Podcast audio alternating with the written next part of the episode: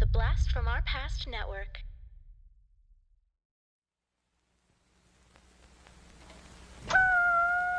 I do not like the men on this spaceship. They are uncouth and fail to appreciate my better qualities. I have something of value to contribute to this mission if they would only recognize it. Today, over lunch, I tried to improve morale and build a sense of camaraderie among the men by holding a humorous round-robin discussion of the early days of the mission. My overtures were brutally rejected. These men do not want a happy ship.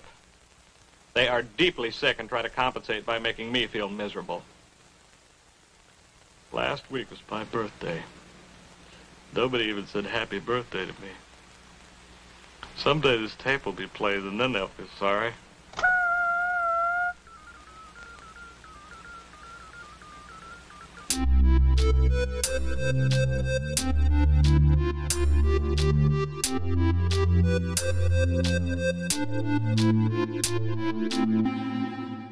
Talking back. Hello, everybody. Welcome to Talking Back. I'm your host, Tim. Uh, I almost said Dean. Wow. That would have been weird. That would have been weird. Flip flop. I was already looking ahead to introducing you, and I almost called me you. I could be Tim for this one. I'm if you wanted to try being me. Dean is here as well. Hey, Dean. hey. Hey, Tim. This week we're checking out the very first movie ever made from our beloved director, John Carpenter.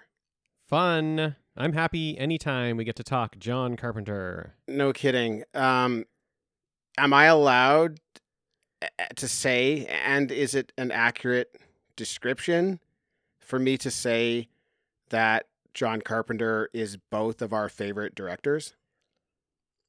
I think yes. I mean, you can speak for yourself, but I think. Well, I know for um, myself. I'm trying to speak for okay, you as well. Yes. I think I would have to say yes. I think there's like a Christopher Christopher Nolan factor that's very close for me, but uh, I feel like it's Carpenter. Yeah, I was thinking about that long and hard today, and I'm like, you know what? Yeah, I think it is. Like, I think it is. I don't know. I, I I want to live in the world that he creates. For sure. Yeah. They're terrifying and yet extremely comfortable somehow. Yeah. He's got like 18 movies or something like that and I like them all. Like even ones that are considered bad, I still like like them and have fun with them and like the world that he's creating. So I think that it's just yeah, he's my favorite. I I mean 18 movies and I like them all. That's pretty solid. It's pretty good, yeah. Yeah. Now, uh, his first movie and what we're covering today is called Dark Star. Now, this is my first viewing, so this was really exciting for me. Cool. Not at all what I was expecting. Right? I was completely fascinated from start to finish. Um, Yes. I got sucked in within the first five seconds, and the movie like never let go. This was a real treat for me to watch. Awesome. That's such uh yeah, that that's so cool to hear. I was thinking on this watch, this is my third time viewing it, I believe. And I was thinking on this watch, uh uh, Tim's gonna like this. I think Tim's gonna be into this. This oh is uh it's very interesting, it's very funny, uh very cool first movie to make.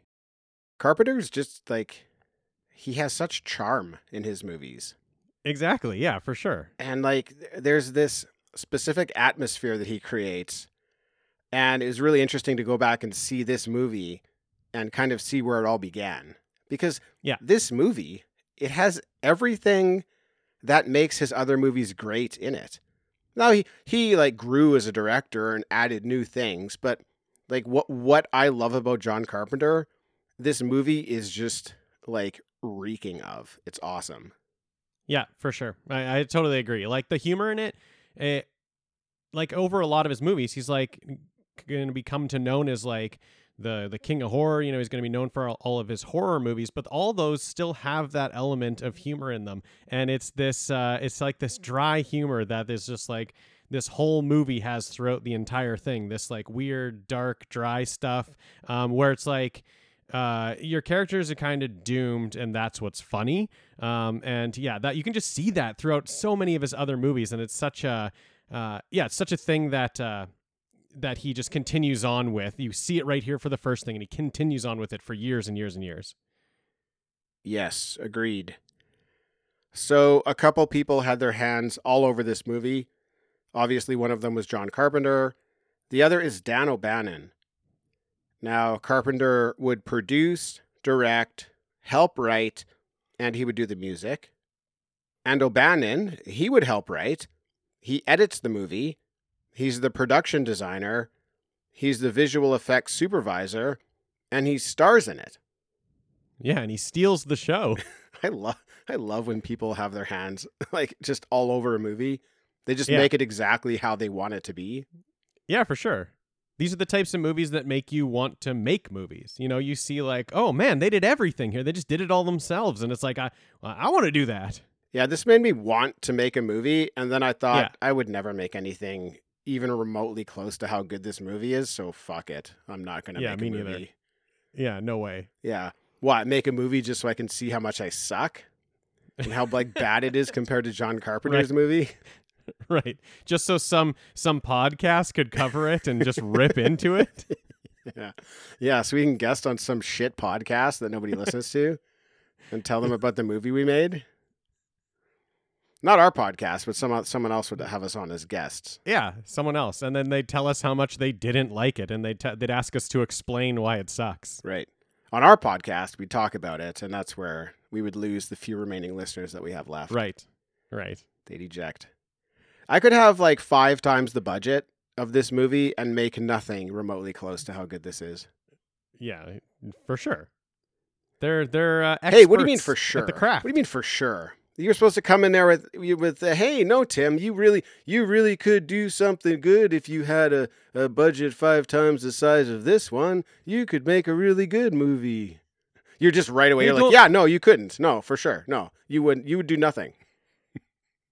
Hey, don't mind my brother, eh? He's drunk. Yeah, yeah.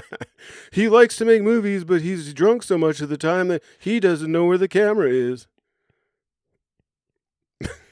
Uh, yeah. Hey, Sorry, Tim. some jellies. Just someone get some jelly donuts in here real quick. Hey, it sounds like a good. Uh, it's a fun. It would be a fun set, Tim. That's for sure. Well, that's the But, uh, problem. All our yeah. our our Yeah. budget would be blown on jelly donuts and beer. For sure. Yeah. Yeah. Uh, sorry, I didn't have faith in you. That's okay. I kind of I feel like I like led you into that one a little bit. I think so. Yeah. I was I was kind of speaking more for myself, but uh, I also haven't seen any of your Oh. movie output before, so I disagree. I think if you had a big budget, you could make a tremendous movie, far better than Oh, this well, one. wow. John thanks- who? Thanks, John who? No, Dean. Oh, I see. Dean That's so- Carpenter. okay, so that's what I was supposed to do for you was come in like that and pump you up. Okay, I got it. I got it. Uh, take it again from the top. yeah. No, we don't have time to take it from the top again. Um, we're just going to keep going. So, Dark Star begins as a student film, which was eventually expanded into a feature length film. And the movie landed in theaters where it would play on and off for several years, in fact. oh wow.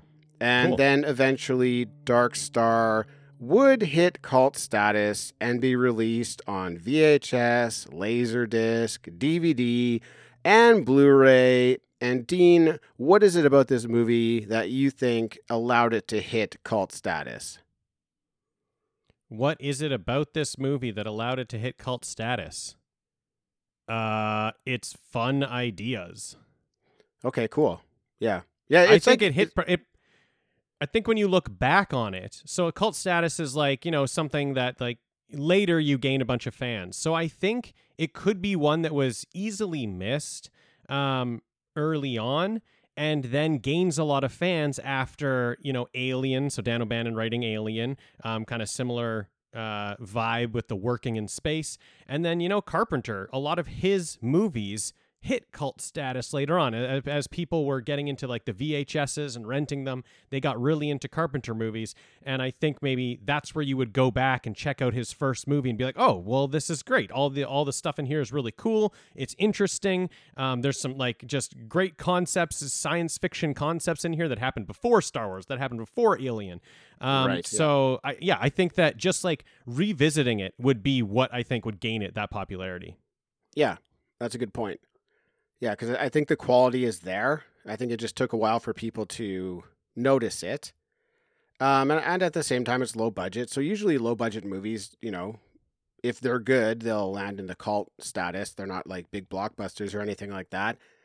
Um, yeah, about the ideas. You mentioned ideas. That was something that also popped in my head as I was watching. Is it's full of unique and interesting ideas.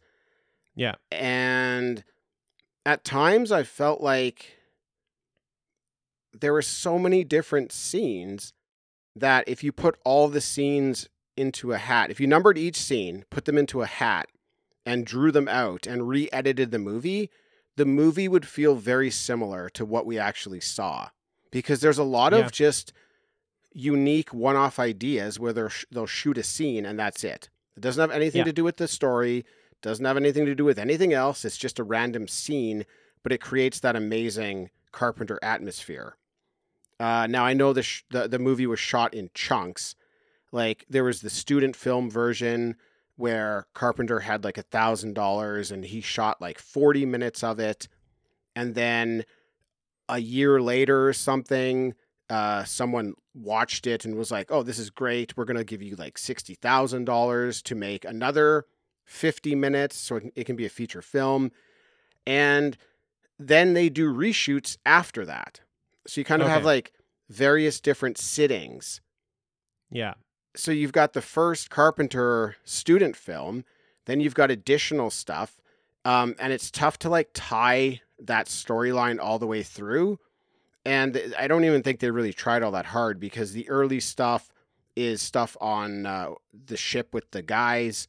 Um, the additional budget got them all of the stuff with the um, the ship mascot, if you will. Uh, Okay, that was yeah. all additional stuff, so that Carpenter didn't have that in mind ahead of time. So you kind of have like a couple different sittings and ideas being put into this movie, and then they tried to edit it all together to be one. You know, like um, um, oh fuck, this is where this is the part of the podcast where I can't think of a word. Uh, one, it's one cohesive movie, but it wasn't shot that way. It it felt like a lot of ideas. I think that's what Yeah, for sure. what I'm Yeah. what I'm circling back to is the ideas. So uh, it felt like a lot of ideas because there were a lot of ideas. Uh, ideas. There's a lot of Uh, ideas in this one. Uh, jelly donuts, and then I could come up with some good ideas about what we should do after that. Uh, they, uh, uh, oh, never mind. Uh, yeah, so it's like they did have multiple ideas, right? yeah. I probably Yeah. could have said that in like 10 seconds, but I expanded it Tim- for everyone. I was like, hey, let me take you on a, a verbal journey of this movie and how it You was created. You did a great job, Tim. You said the first you said the first 15 seconds of what you said, and I said, I like that. Here's sixty thousand dollars to say it in two and a half minutes. Thanks, Dean. Yeah. That was great. Yeah, I really thought the uh, the opening of the movie was interesting, and it's because someone from back home is sending a communication to these men on this ship, the Dark Star. But this guy, he's very very clean cut. He's his very handsome. His hair is perfect. Um, the footage is all in black and white. He's very well spoken. And what we'll come to learn is that this is very opposite of the rest of the movie and like the characters that we have on the ship because they've been Yeah. out in space for so long. These guys haven't shaved, they haven't cut their hair. They look like, you know, I don't know, hippies or something. And in the movie, everything is in color and magnificent color at that. So I thought it was a really interesting way to start the movie and to show the difference between back home on Earth and what that might look like and where these guys have gotten to after so many years out in space. Yeah, totally. And I think like uh, just to stick with kind of the Carpenter themes, he's always you know a stick it to the man type guy. Uh, this movie is like uh, your office job, but in space. Like what if what if work was in space and uh, you had to clock in and clock out, uh, you know, just on a ship with everyone.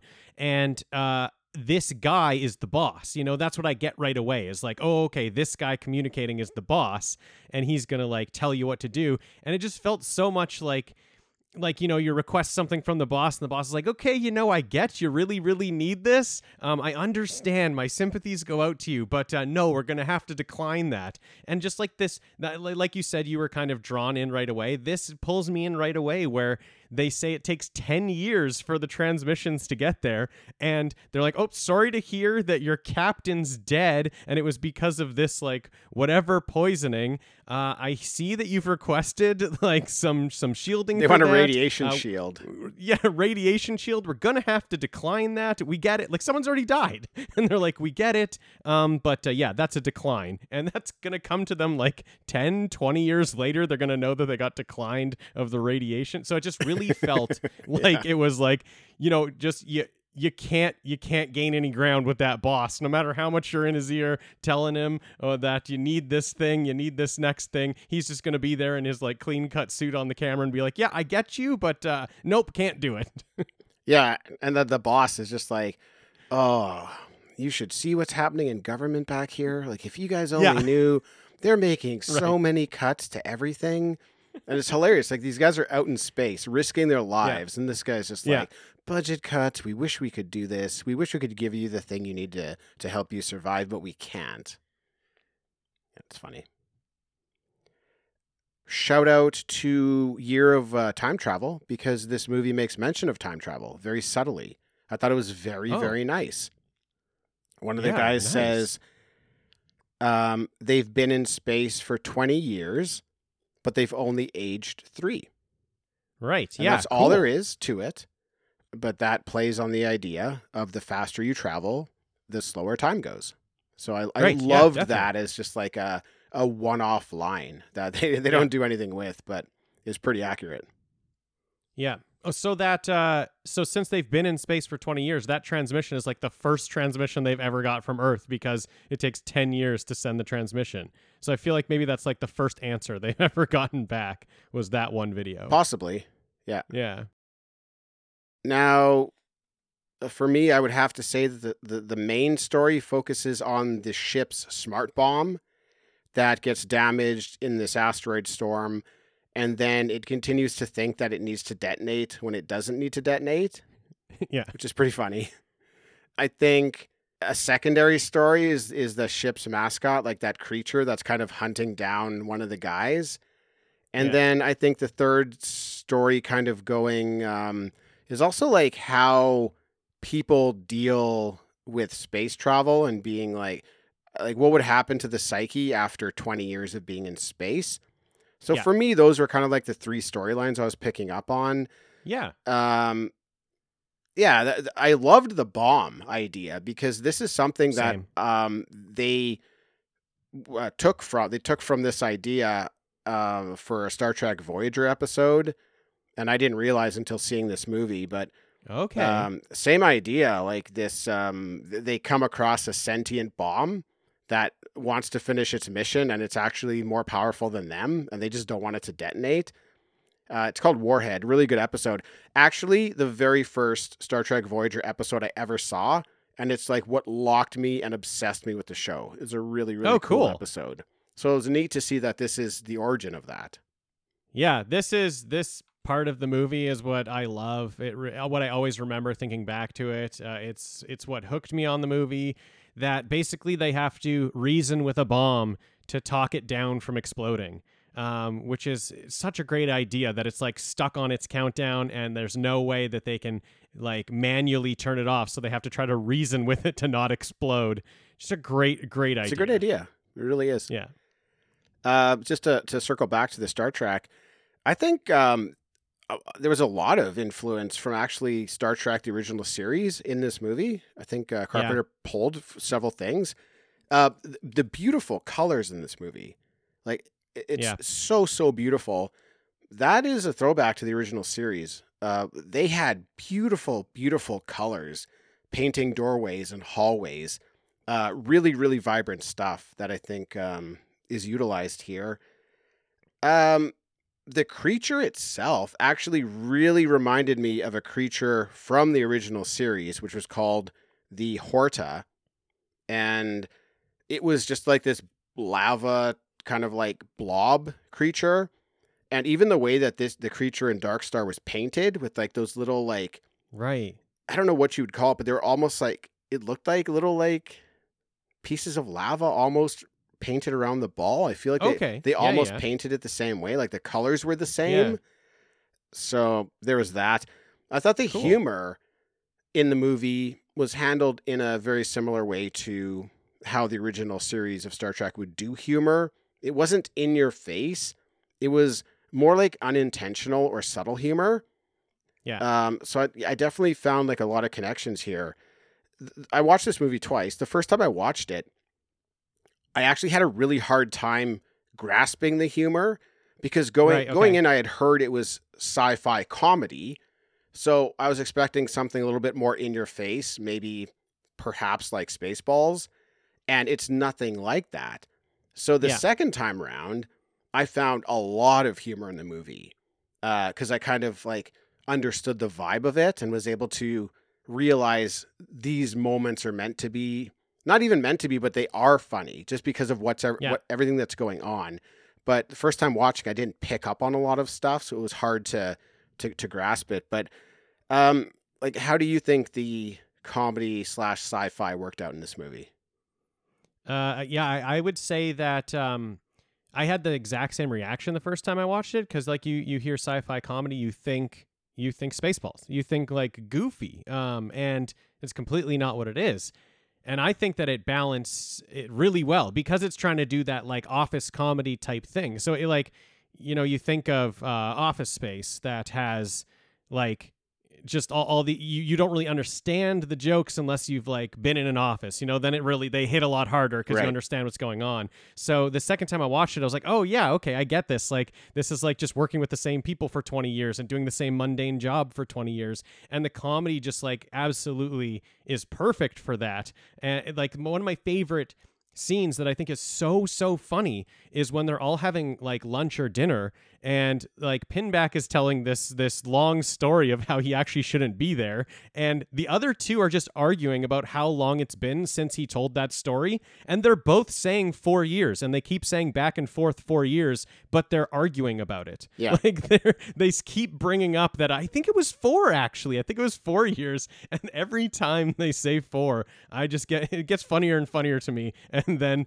uh, like it ends with basically this when the story ends the last guy's like i'm sure it's four years i'm sure it was four years it's just so great it's so funny the best part of that for me is Pinback because he never stops his story. Like they start No. talking over his story Yeah. and about how he already Yeah. told it, and he's telling it, and he's laughing. He thinks it's so funny, and nobody likes it. And then later in the movie, he goes to a diary session where they're allowed to record like their their feelings. it was very funny because he records one about how they d- they didn't take him seriously. He was trying to he was trying to do that as a way to like boost morale and Yeah. oh these other guys they're just not interested in being civilized on the ship and they didn't take him seriously and they were laughing at him and he's like almost lodging a formal complaint just Yeah. it's really really funny but the first time watching i didn't understand what the movie was all about like you yeah First time around, I kind of watched it straight up. Looks like it could just be hard sci fi. But then if you look at it in the comedy aspect, it is pretty funny. yeah definitely and like um even like them talking about uh like what Talby's first name is. You know, they're having a conversation like, "Wait, what's Talby's first name?" because I always call him Talby. What's his first name? And then Doolittle sits there and he's just like, "What's my first name?" it's like they I- just I missed call that, each other by last names for so they call each other by last names for so long that he doesn't even remember what his first name is. Yeah. It's just it's such funny stuff. Well, they've got their last name stitched on their suit, so it, Yeah, that's easy to remember, right? yeah. yeah. That's really funny. I'll have to look for that on the third viewing. Yeah, there was some other like blatantly funny stuff where uh uh, is it Pinback who goes after the creature? Pinback, yeah. Yeah, he's got Yeah. a broom and he's hitting the creature with a broom, and then the creature steals the broom and starts hitting him with it. Yeah. Um, I loved when he shot it with uh, he's got like a, a trank gun or something like that, and this thing's like a giant like beach ball, right? Yeah. And when he shoots it, it behaves like a beach ball would behave. I just think that's really smart. Like instead Yeah, of trying to fool us into something that it's not, this thing flies around the room like all the air is being let out of it. That's Yeah. like that's just that's great. That lets me know you're not trying to prove something to me. You're just you're working with what you have and you're you're you're like living within that world in your story. I'm not Yeah, gonna, it's we're like gonna have this alien. we're not gonna have this beach ball and then puncture it and something else happen, right? Yeah, The laws of physics are gonna exist in this movie, and I liked it. yeah, like you used a beach ball to make your alien, and obviously everyone can see that and knows that, so it behaves like a beach ball. you know, like Yeah. it. Yeah, it's, it's just great. Mhm. And I really, I mean, my favorite part of that is Pinback explaining to everyone what happened, and they like don't give a shit. They're just like not talking. They're not even listening to him. They're just talking about what they're gonna have for lunch. And he's like, "Oh, it must have been like filled with gas. That's so weird. It was filled with gas. I could have died. Like I did. It had. I was hanging on the elevator. It could have killed me. I could have died, guys. It was really dangerous." And they're like, "I sure hope it's not chicken today. Yeah, well, that elevator scene was really great as well. Uh, It's so good." I just I loved how they shot it. You could tell they were shooting it in a hallway, changing the Yeah. like location of the camera, but it didn't matter. It was just so well done. I tried to picture like me trying to do that, even like trying to set that shot up and do it. It'd be very very hard. They made it look really really good, and I think this is where a little bit more of the humor comes in. Uh, they kind of stick with this elevator sequence for far too long.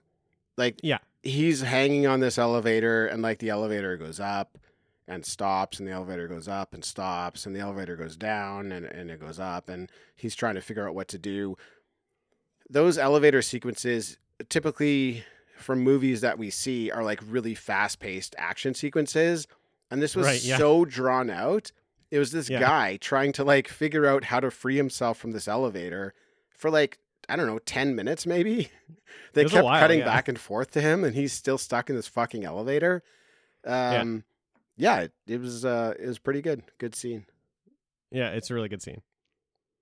Anything with Pinback in it, which is most of it, is a good scene. yeah pinback also Talby i fucking love Talby he's my favorite just living in another world Oh, totally. this Yeah, guy is totally. awesome i loved his little domed shack that he stayed in all the time that's where i'd Yeah. be i'd just be up Yeah, there watching the stars and everything it's beautiful Yes. He's been up in the dome since uh, the captain died. He's not coming down. He doesn't want to come down. He's up in the dome. He says it feels too closed off down there. He's in this tiny little dome. Feels too closed off down there, but he can see everything. He can see the stars. It's much more much more open space for him up there. whoever tries to get him down uh just does a terrible job you know the Oh, yeah. just I, can, I can't remember who it was maybe doolittle but he's like Doolittle, yeah. you should uh you should come down and Talby's like i, I like it up here and doolittle's like well you should come down and like see see the rest of us and you should uh see the rest of the ship like Yeah. that's your pitch you want me to Yeah. come down to see the rest of the ship like that's the Yeah. reason he's up there is because it looks way better than the rest of the ship you know Great. I love it. Now, great music, obviously. It was done Oh, by yeah. Carpenter. Yeah. Um what what really struck me, you know, really early was this like folk song that they kicked the movie off with Yeah. when the credits roll. Um it's called Benson, Arizona. Dude, did I love this track. It was awesome. Yeah, great. Yeah. It had lyrics written by a Bill Taylor. The music was done by Carpenter, which is really cool. Oh, cool. and it was performed by Carpenter and a few other guys from the crew. Oh, I did not know that. I didn't know it was like their song. Yeah, it's their song. Oh, cool. I I love like obviously love the synth sound that Carpenter brings in all his movies Yeah. and in this movie, Which is in this movie. But then Yeah. he he brings like a folk tune to it as well. It's Cool. he's so versatile. I couldn't believe Yeah. it. Great, great song. Great song. And it plays at the end too, right? Like this is the same song that plays at the end. Yeah, awesome. Now, um, yeah, as I mentioned, like the synth sounds, this is what really stands out for me in the movie. Uh, this is what creates this incredible atmosphere is these Yeah. uh, sounds that Carpenter's coming up with. this style of music is being utilized by Panos uh, Cosmatos in his works nowadays. Okay. Yeah. He's heavily influenced by Carpenter, and I'm even going to say this movie. So I, I knew Carpenter, but I Yeah. hadn't seen this movie. Now that I see this movie, this this is a heavy influence for sure. Yeah. Nice. Um, Panos has done Beyond the Black Rainbow. He's done Mandy, and he did um, one of the Cabinet of Curiosity episodes, The Viewing. Uh, The best, the best episode, in my opinion. It's just fucking yeah. stellar.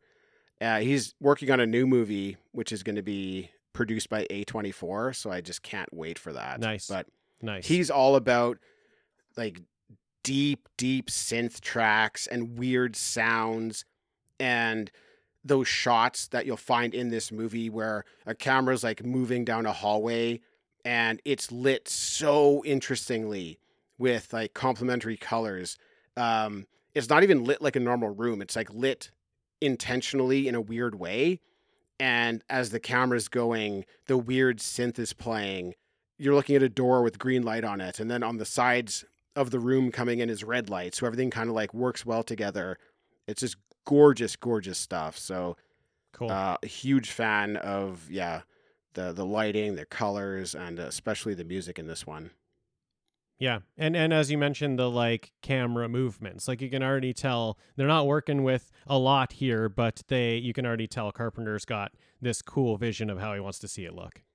yeah no doubt like this vision too like i can't believe the quality of graphics he brought to this movie I know. like I know. for for a super low budget way back then Yeah. uh, my goodness, all the computer screens and error, error messages, warning messages, all that Yeah. stuff looked incredible. I couldn't believe it.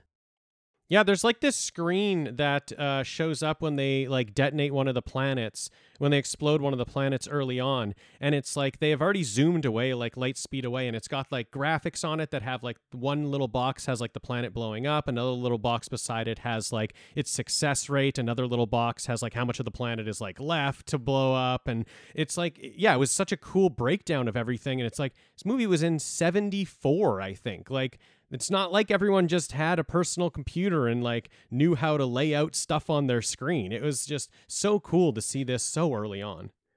Yeah, I worked with computer graphics in like 2000, maybe 99, Yeah. 2000.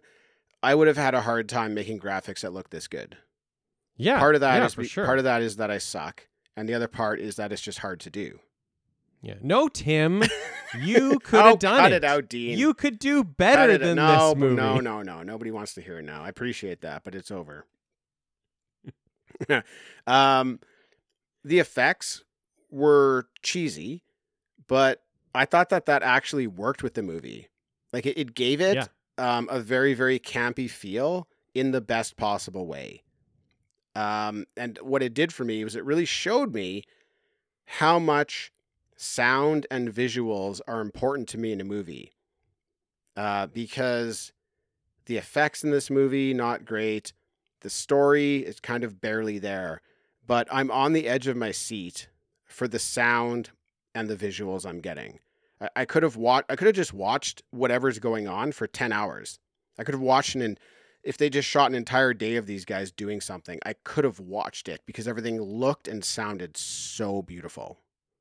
Yeah, that just that just shows you like the total picture that you know Carpenter and O'Bannon probably had in mind for this thing, and um, I I totally agree. Like the the effects are not good, but I'm never thinking that when I'm watching the movie. No. I'm never thinking like, oh, that looked bad. It's not even a thought. Like I, I, I everything looks fine. Everything looks Yep. perfectly fine for the movie. Uh, so yeah, it's just that combination of like just the total package. What the what they're giving us, everything's fitting and everything's really working. Yeah, the ship itself, the Dark Star, looks great. Great. I'm a big fan of ships look like they're supposed to be small, and then it turns out that they're Yeah. actually a lot bigger than they look. Like this Yeah, looked like a shuttle to me, with just maybe Yeah. there's there's enough room for the guys and maybe one additional room. They they go so many different places in this ship. So cool. Uh, the commander who's dead and frozen. Right. Yeah. Just one of the greatest parts of this movie. Like so funny. this is the type of character in a movie that you will never forget. Like I will forever remember this movie and this character for just Yeah. how visually appealing it was, the lines, the lines it's delivering, very funny. Uh, what did you think of the commander, who's deceased and it's basically in cryo, but they'll go Yeah. to it from time to time for advice, and it's still like they've hooked into its brain, so it can talk like through a computer or something, and it's like its personality is great. They they must have been It's so so, devastated when the captain died. He was so charismatic and Yeah. so funny and so charming that I no wonder these guys were so depressed after he died. He was the life of the party. It definitely and like you don't get the commander, you don't really know that they can talk to him and like tap into him till I don't know 10 f- to 15 minutes left in the movie and you needed that buildup of all the jokes and all the dry dark comedy that was coming up to that point for this to totally pay off. And and so like they're in a time crunch and they hook up to him because they got to ask him the question what do they do with this bomb and he's like this frozen brain that they're trying to talk to and he's just like uh how are the dodgers doing? And then like trying to think of a word because he's like frozen. He can't think of a word. So he's just like wait hold on a second. You know i lost my train of thought. I, I did i'm not exactly sure what i wanted to say. Just give me a second. And there's like a timer ticking down where they're gonna explode in like eight minutes. So it's just like it, yeah such a great payoff to this point uh, where i think if you have this earlier it, it doesn't it doesn't hit as hard until you like get all the way through this movie and know what kind of movie you're in and then it just like is so fun this guy's so fun at the end of it you just you you love him Oh, you yeah, want him to him. keep talking yeah you don't want him to leave you want him to keep stalling and yeah and just continue on in the scene yeah it's great It would have been great to have him like as a character throughout the entire movie. But Oh, yeah. this end sequence here hits harder with him not being in it, but I would have Yeah. just loved to have seen more of him. Yeah for sure Why do you always come and talk to me when you got a problem? so. That's the only time they talk to him. He just wants like more conversation. He'd love more visits, but they only talk Yeah. to him when there's trouble and he like because he's the smart one, so he can Yeah. help. yeah he's sad he's sad that, that he didn't just come to chat the doolittle didn't just come to chat he came with a problem It's great. Yeah. Oh man.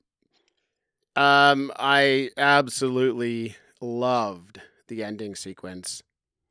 You have this bomb that, you know, they set it up early in the movie. It blows up a planet. That's what these guys are out doing is they're like clearing a path for humanity to then follow and colonize. But Yeah. you know, along the way, they're getting rid of planets that don't work. They're getting rid of phenomena like uh, that could cause problems as well. They're trying to just blow up whatever they can. So we see the damage that this bomb can do. Then the ship travels through an asteroid uh, field. We see the bomb get damaged and it starts malfunctioning. And the ship's computer is trying to like explain to it what's going on. And eventually they get to the point where the bomb is going to detonate because it thinks it's been launched, but it's still attached to the ship. And they, Yeah. they have to deal with that. And the bomb's hilarious too. Like one of the best characters of the movie is this bomb. for sure Very funny as well. you know? It's getting more increasingly and increasingly more frustrated because it thinks it's the malfunction is making it deploy. So it keeps like dropping down getting ready to launch and then the computer's like no no no no that's a malfunction. Yeah. go back. And the bomb's like no i was told to drop so i'm gonna drop. Like i'm gonna i'm here i'm supposed to be here and i was told and then like the computer just keeps going no that you're not supposed to and then the bomb you know goes okay but this is the last time and so then that sets up that then the next time that they're trying to tell it not to blow up it's like no way no way you told me to blow up i got the signal to blow up so i'm gonna do it i'm done going back on my orders Yeah. It sort of like ends up coming to terms with its own existence, yeah which was neat. and it actually like Yeah. is able to determine for itself what it thinks it is. And then it, it, it just it ends up detonating itself because it sort of thinks like maybe it's like the the creation of something like a big bang scenario or something Yeah. like that and it so I- ends up I think- blowing up and yeah. it blows up the ship with it Yeah, Yeah, Doolittle talks it down by sort of getting it to question its existence, but then in that it, it says, okay, yeah, I need to think about this for a little longer, and so it doesn't blow up. But then after, you know, a little bit of time of thinking of it, it's like, I am the creator. I am the the Big Bang. So it says, "Let there be light," and it explodes and blows up. Uh, it blows up Pinback and uh, Boiler, who are still on the ship. Fighting, fighting each other. Yeah, yeah, they're fighting. Now I like that because they're kind of fighting in the face of death. Like they they For think sure, the yeah. ship's going to blow up. They've kind of had problems with each other recently, and now they're just fighting. I love how those Yeah. two broke down, and they're the only ones left on the ship. The other two are outside of the ship, so the ship blows up. Those two die, but you have two on the outside, and this was great. You know, great ending. You've got the Phoenix asteroid Yeah, which I thought was tremendous. So I Yeah. believe Pinback gets absorbed into the Phoenix asteroid. no, Pin, Pinback's blown up on the ship. It's Talby. Okay, was it Talby? What did Yeah. I call him before? I didn't call him that. I called him Darby or something. Oh, oh, you might have said Dalby. oh, Dalby. I think I Um, called him Dalby. Yeah, but it's it, it's Talby, and the way he gets out of the ship is hilarious Yeah. because he's in the airlock, and they open the airlock for Doolittle to get back in, and then Talby just goes shooting out because he was in the airlock, and then Pinback and Boiler on the ship, and they're like, "That Talby, he's weird." he made a we- he made a weird sound too as he was getting sucked out. He was like, yeah, "Wee!" Wee. Yeah. But they call him weird for getting shot into space. It's like you're the one that opened the airlock. He was just in there. Uh, yeah, so he does get caught in the goes- asteroid, yeah. which is perfect because he was the one who was in the dome looking Yeah. out and telling Doolittle about the Phoenix asteroid and how it just Exactly, travels around the galaxy. It just circles the galaxy. And he ends up sort of becoming one with that uh, Phoenix asteroid. And we're left Yeah. to believe that he's just going to be traveling the galaxy as part of that asteroid for the rest of his existence. It was beautiful. And and he loves it. Yeah, it was a great end for him. Yeah, and then Doolittle, um, he's being flung towards a planet, and he's going to Yeah. burn up in the atmosphere. And I- I think his ending was equally as happy because they've already set up. If if Doolittle could do one more thing, or if he could do anything, it would just be to surf one more time. Yeah. he really misses it. He really misses it. He mentions it a few times in the movie. He finds a piece of debris from the ship and he's going to surf into the planet. And Yeah. hey, maybe he disintegrates, maybe not. Maybe that's the heat shield he needs. Who knows? Yeah. But he was happy. He's like, I found what I need. And he gets up on that thing and he's fucking surfing in space. Another funny moment. Yeah. And heads towards that planet. So those two guys die on a happy note. The other guys, not so much. But I really, really loved that end sequence. And then they play you out with Yeah. that song again, Benson, Arizona. I'm so happy by the end of this. It's so great. It's great. Yeah, it's great. Um, if he died or if he didn't, it doesn't really matter. It's one of those movies. You're already happy with Talby. He's flown off, and you're like, "Ah, it's a good end for him." Uh, yeah, it's it's so funny that he gets to surf down onto the planet. It's a great end to this movie. Yes, definitely. I'm a huge fan of this one. Uh, I'm so glad that we decided to cover it. Yeah. I don't own it, but I definitely would like to. I'm. I don't. I feel like maybe I'm holding out for the 4K. I don't know. Yeah, It's maybe. got a release on every other platform, so maybe a 4K will Yeah. be coming. Who knows? maybe But- cool. Yeah, uh, I definitely recommend that one highly. Yeah, really, really interesting movie. Uh, hey, everyone listening, if you'd like to help support us here at Talking Back, we'd love that. You can uh, tell your friends about Talking Back, tell them about an episode. You can uh, be a patron. We've got lots of fun stuff going over on Patreon. And now that this episode's over, don't worry.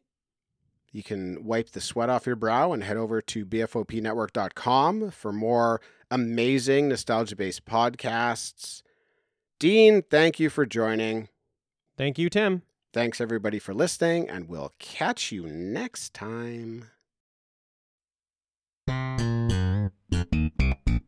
Hello! La la la. I'm Adam, And I'm Corey. and we are the hosts of Cartwright, a Seinfeld podcast. We are breaking down every single episode of Seinfeld as we watch it, reliving this amazing show. That's right, it's a trip down memory lane for all of us 90s kids out there. You can find Cartwright, a Seinfeld podcast, on iTunes, Spotify, Podbean, and Patreon. La la la.